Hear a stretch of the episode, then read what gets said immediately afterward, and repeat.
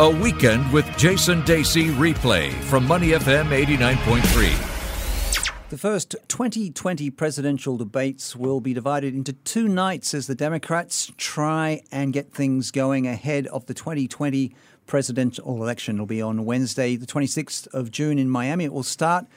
And to talk about that and other issues around uh, Donald Trump's presidency, we have Steve Okun, former Clinton administration official, and also Glenn Van Zutphen, who owns the Van Media Group here in Singapore, of course, works at Money FM, and is uh, going to give us some perspective uh, on the way that the presentation of each candidate should go down to give them the best chances of, you know, maybe getting that nomination. But uh, Steve, first set the stage. It's a long way out from the 2020 election, but we have 20 of the 23 possible Democratic nominees going head to head. Well, and the Democrats are kind of splitting up into two lanes, basically. On on the one side, you have the more progressive, more liberal wing of the mm. party, personified in, in Bernie Sanders and Elizabeth Warren. And then the other side, you have those who say we can beat Trump because we're more moderate, we can attract blue collar, we can attract those voters who voted for Obama but then went for Trump, we can bring them back. And that's kind of Joe Biden, of course, is at the top of that list. So I would see at this stage, how do you get to the top of your lane? So you want to see is it going to be Bernie Sanders or, or, Elizabeth Warren who's going to come on top? On the other side, is it going to be Biden or is it going to be Harris or is it going to be Buttigieg or or someone else from you know the the senators Klobuchar and, and Gillibrand? That's how it's going to shape up right now. So if I'm advising the candidate, I'm saying don't worry about if I'm Elizabeth Warren, I'm not going to attack Biden. I want to get in front of Sanders. Mm. And if I'm in Harris, I'm not going to worry about the left. I'm going to worry about how do I pitch myself as being the top of the wing that has the best chance of beating Trump in 2020. Well, Glenn, you mm. work with uh, you know high level media executives and businessmen here, you know, and businesswomen too here in Southeast Asia. So as far as you're concerned, who's standing out at the moment, and what kind of persona do they need to really get that nominee and and, the, and do well in these debates? Joe Biden obviously has been standing out quite a lot, but in, in large part for the wrong reasons. yeah, you know, he's he's had a couple of own goals. Uh, mm. Let's put it that way in terms of what he has been talking about this past week, and some of the messages he's tried to send out, which have been good messages about working across the aisle, but using very bad examples uh, that everyone left and right has jumped on mm. uh, on him. We've also seen many of the candidates now starting to focus, to Steve's point, more on Biden to try to chip him down because he's been very successful in raising money. Mm. And of course, we know that's a big part, uh, in my opinion, sadly, of the American political process. On the other side, I would say Mayor Pete Buttigieg has been very effective in getting his message out. I would say he and Kamala from uh, California, Kamala Harris, have sort of generated the most buzz, I think, from mm. the younger mm. group of people, mm-hmm. just from my perception of it. Interestingly, this past week, he had to fly home to South Bend. There was a, a fatal shooting by a policeman of an African American, which inflamed those racial tensions in his town. He went straight in. He literally straight into the fire. Went straight to the crowds. They, you know, they were yelling at him. They were, you know, swearing and everything else. But he took it. He even marched with them to the police headquarters, led the march for justice and for all of this. He's said that he would uh, appoint, have a, a federal panel yes, appointed yes, to, yeah. to look at this case. So he is tapping into something that is very important to a group of voters that will be very important to him, which is African American min- and minorities. And he's taking that head on. That is a very interesting mm. position for a presidential candidate, and I think that will serve him well. Yeah, Mayor Pete, they call him. He's openly gay. He's in his 30s, and also he's a, a veteran of war. So, very uh, interesting candidate and very different. But each of the Democrats vying for the right to challenge Republican President Donald Trump in November 2020 is likely to get roughly six to eight minutes, Steve, to speak on the crowded stage in, in these debates. And that'll be really putting a premium on them to be, really deliver their message in style. And of course, you're a, you're a former friend and, and you worked with the Bill Clinton in the 1990s, and that was what he could do. He could really get his message out there in a very effective way. Well, it was very different world back then. There's you know no social media. I mean, if you had raised the money, you could get on television, you could draw the crowds, and then continue to get more money to continue to get on television. I mean, that was your your strategy and how to do that. It's it's totally different today. So these debates, in some ways, are very important, and in, in other ways, are meaningless mm. because mm. what's really going to matter is is when we get to November, December, January, and people actually start voting. I mean, so the people who are paying attention now are, you know, people like us who, who, You love who, politics who love and it. love, talking about it. And it's the, the what you call the Twitter Democrats. Mm. And now the Twitter Democrats are much more liberal, much more active than than the rest of the Democrats. And so until the rest of the Democrats start paying attention, right? And that's going to be when people actually have to start caucusing and voting is when it's going to matter. So you, what you want to do is just you want to survive for another 6 or 7 months and then get those moments where you can try and break out be it in Iowa, New Hampshire or or, or South Carolina, one of those early voting states. This is going to be like a game show, Jason. It's going to be unbelievable. Two days of debates, five moderators, twenty contestants. Let's put it that way. and the it's on NBC, of course, national uh, broadcast in the U.S. The the former CBS News president had a great quote. Uh, his name is Andrew Hayward, uh, famous in news circles in the U.S. And he said, "If you do the math and multiply the potential topics by the number of candidates, you have a two week long television program." and that that really sums it up. I mean, mm, how are we mm. really going to get any substance? How do you stand at out all? though? That's what that's and, what I and- wanna and that's the key. Yeah. That's and what you key. what you're going to want is you want a YouTube moment, mm, right? You want something where you could get a 30 second or a 60 second sound bite Yep. and that gets goes viral. And and who can come up with that killer sound bite that we're going to remember out of all of this, you know, hours and hours of television? Yeah.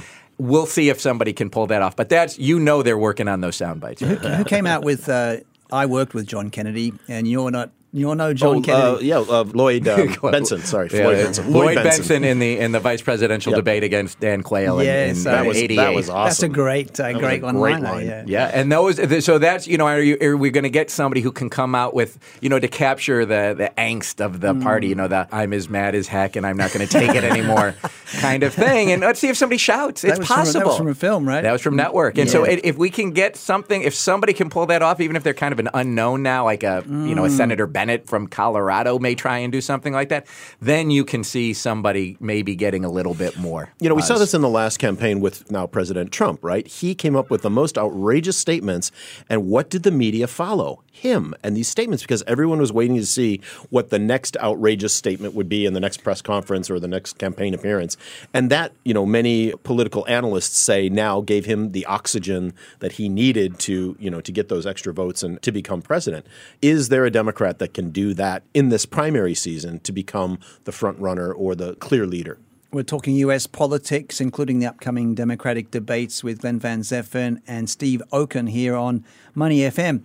Now, looking back to last week, we saw a very impressive um, launching of the 2020 campaign for Donald Trump in Orlando, Florida, and he's still talking about Hillary Clinton and the emails and there's lock it up, lock her up was still going on. Look back on and assess what he did in, on that stage uh, in Orlando, Steve. It's hard to believe, but four years ago, he rode down that golden escalator at Trump Tower to announce for presidency. He has not changed since then. Everything has been exactly the same for the four years now. It's the airing of the grievances, right? It's it's going, it's attacking the enemies. It's you know saying the outrageous things, and so everything he's done for the last four years, no different than what he did in Orlando. His base loves it his approval rating amongst GOP voters is somewhere between the mid 80s and 90%, and it basically hasn't wavered since the day he was inaugurated. And so he continues to play to his base. Shockingly, you know, to some of us who are watching the last presidential campaign, normally you run to the right in the primary if you're a Republican or to the left in a Democrat. You tack to the center and you govern in the middle. Donald Trump started on the right, stayed on the right, and is governed on the right. And he's running for reelection on the right. I didn't think it was going to work in 2016. It did. I think he's going to have a tougher time doing that in 2020. Yeah, we're looking at the poll numbers, and he's behind every leading Democrat. In fact, every Democrat pretty much he's behind. Um, but Glenn, getting back to the Democratic contenders and the mm. likes of Elizabeth Warren, who's taken a pounding from Trump over the you know Native American background and the Pocahontas mm, and all that. Mm. You know, Bernie Sanders, who's seen as so liberal and, and so left wing and, you know, couldn't beat Hillary back in, in 2016. As a media expert, as you are, how do these people position themselves to try and make the biggest impact? Well, interestingly, I think they're doing what they've been doing for four years, which is a very left progressive agenda. You know, some people would say socialist agenda. And, and that has worked for a very, very solid uh, group of people of voters, right? But it's not a big group of voters. So I think very soon Bernie and Elizabeth, I talk as if we're old friends, which we're not.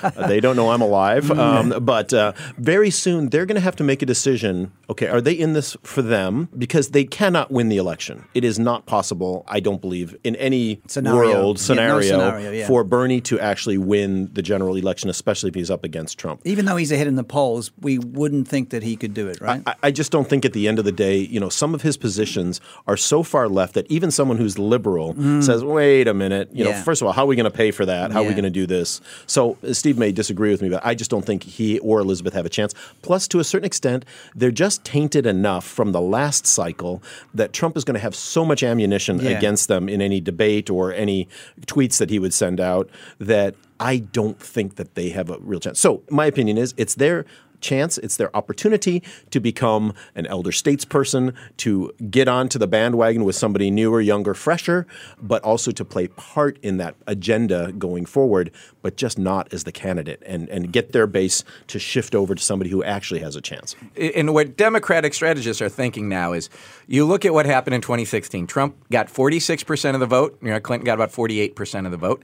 Trump lost the general election by 3 million votes. Popular vote. The popular vote by 3 million. If you change less than 80,000 votes in three states, Right. then we're talking about President Clinton and not President Trump. So the Democrats who want to win are saying, who can we get who can just get those 80,000 votes to switch? Those 80,000 votes switch, we win.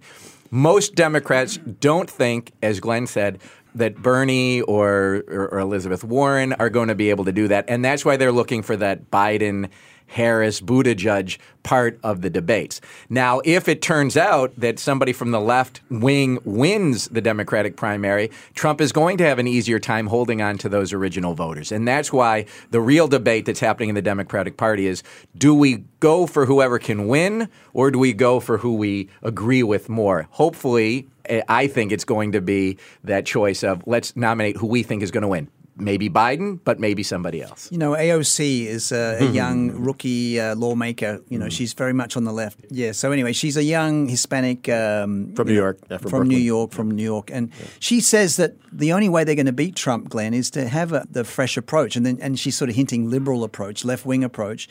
Rather than the real kind of centrist of a Joe Biden or a Kamala Harris, uh, what your, what's your view on that?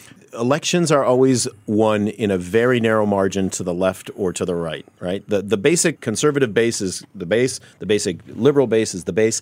It's that fine margin that's right mm. between the left of center or the right of center. If they show up and vote, that's who wins, right? Now, okay, this last election was a little bit maybe not exactly that.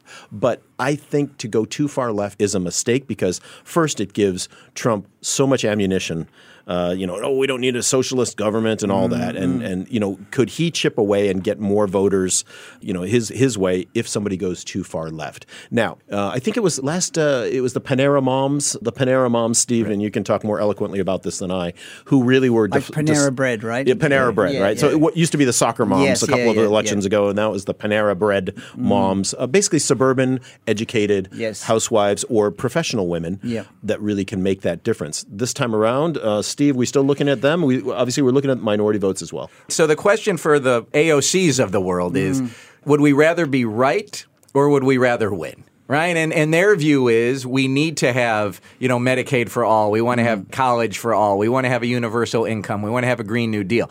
And if the country is not there. But if they say we would got to rather be right than win and we Democrats nominate somebody from th- that wing of the party, there's a much greater chance of losing. Hmm. And what you need to do to win is to nominate someone who can win those Panera moms. And so the hmm. Panera moms, right, or the soccer moms, hmm. these are, you know, suburban women who tend to be a little bit more conservative, so they're a little bit more to the moderate Republican side. They're college educated. They want to send their kids to school, but they want their kids to be safe. So they're probably more pro gun control than than other Republicans. And so who is that you know soccer mom who is that panera Mm. mom going to vote for is she going to vote for and and this is where 2020 it's a choice 2018 the midterm election was a referendum donald trump lost that referendum because the democrats picked up 40 seats in the house 2020 is a choice so it's donald trump versus who Mm. and you want that who if you're a democrat to be somebody who can get those soccer moms panera moms to shift over from the republican party to the democratic party so you win those suburban republican districts and suburbs outside of Philadelphia, right, in Washington D.C. and Denver and the like. Uh, One of those other topics I think that will be interesting to see how the Democrats bring this up is Trump's checkered past with women, right? Because the Panera moms, the soccer moms value people that respect women. Of course, we're in the Me Too, you know, kind of era in the last couple of years, which, you know, rightly so is something that people are thinking about. So will the Democrats bring up his past? Will there be more news stories that come up Well, one just about came Trump's out the last few days. Just right? came up in the From last few days. department days. store in the uh, the U.S. in New York uh, from 20 years ago. Yeah, which he denied. So you know, will will that also play a role in getting Panera moms and others who are against that kind of behavior and activity? Will that energize them as well? But it's going to have to be the right Democrat. you know, in Asia, when I'm talking politics, they say, well, you know, where does the U.S. China trade war fit um, in how people are going to vote? I'm like, it doesn't fit anywhere close to what Glenn just talked about. And it- it's women's right, it's diversity and inclusion, it's Me Too. And if you can get those votes, right, those votes, that is much more important than having somebody agree with you on whether there should be tariffs on China or not. You know, i- i- and that's going to be, it, it can be something the Democrats take advantage of, or it's something that's going to be a wash depending on who they nominate. Final word for you, Steve. You've been a member of the uh, Democrat Party for a long time. Uh, let's say Joe Biden, he's a front runner now. Let's say he's not the nominee, and it increasingly looks like that he won't uh, go the distance because of some stuff that's come up. Who would you like uh, to be the nominee? Uh, who have the best chance to beat uh, Donald Trump? Well, man, that's what the whole primary season's about, right? Who is it that can can attract you know the voters, not just the Democratic voters, and energize the Democratic base? Because Bernie and, and Elizabeth Warren can do that, but who can also get those moderates to come across those those Obama voters who voted for Trump to come back to Obama? We're going to see how it plays out. Maybe it's Mayor Pete. Maybe it's Senator Harris. Maybe it's somebody like Senator Bennet. Maybe it's the Montana governor. I mean, there's there's a lot of people out there vying for that slot, and that's why while this debate doesn't really matter in the grand scheme of things, we're going to look back in November and in December uh, of this year and say, look at what happened in June. But it's going to start to give us a little bit of a hint, and then you'll see where the Democratic operatives start to to go. All right, it all starts on Wednesday in Miami. I'd like to thank uh, Glenn Van Zutphen and Steve Okun for their take on U.S. politics.